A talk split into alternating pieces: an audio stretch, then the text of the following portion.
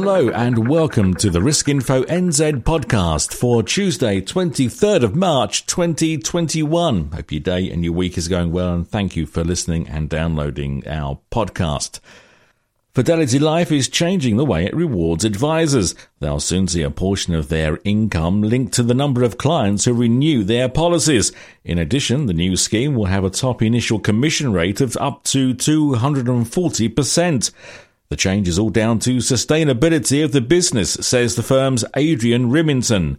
Other changes to be introduced by the firm include the option for Fidelity Life's top advisors to be paid under a commission upon submission model, something Fidelity Life says is unique in the market. And sticking with the insurer, it's been shuffling the pack with the appointment of a new chief risk officer.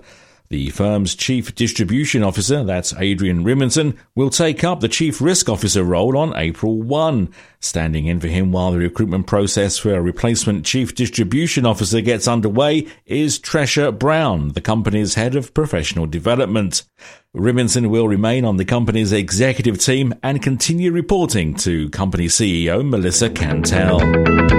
This Risk Info NZ weekly news podcast is brought to you by Partners Life. Contact us on 0800 145 433 to find out how we can support you to achieve your licensing requirements.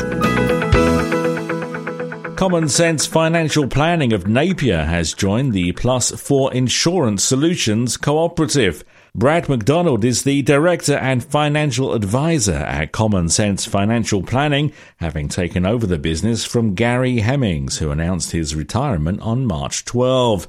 McDonald says joining the cooperative will provide added strength to his firm's insurance offering. He has seven years' experience in financial services, having started his first job in the sector in 2014. Four years later, he joined Common Sense Financial Planning.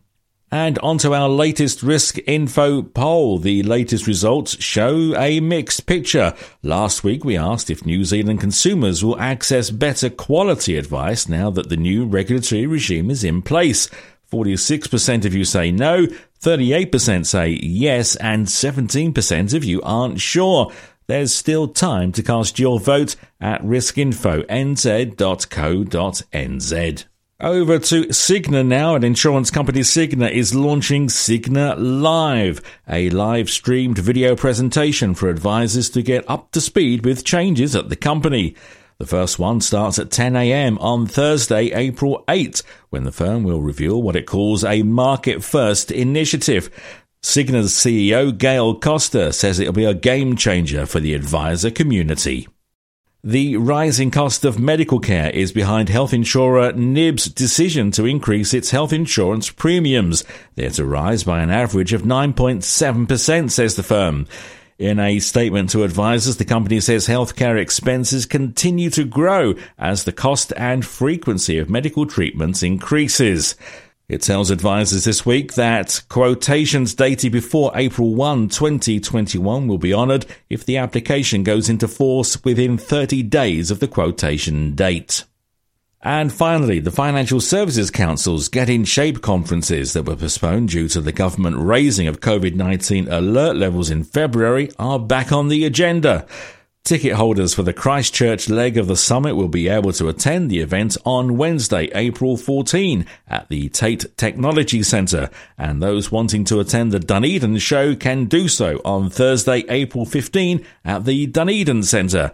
And that's it for this edition of the Risk Info NZ podcast. My name is Steve Hart. Keep up to date at riskinfonz.co.nz. Feel free to share the podcast with your friends and colleagues and do like and subscribe to the podcast wherever you find it. Okay, see you next week. Cheers for now. This Risk Info NZ weekly news podcast was brought to you by Partners Life.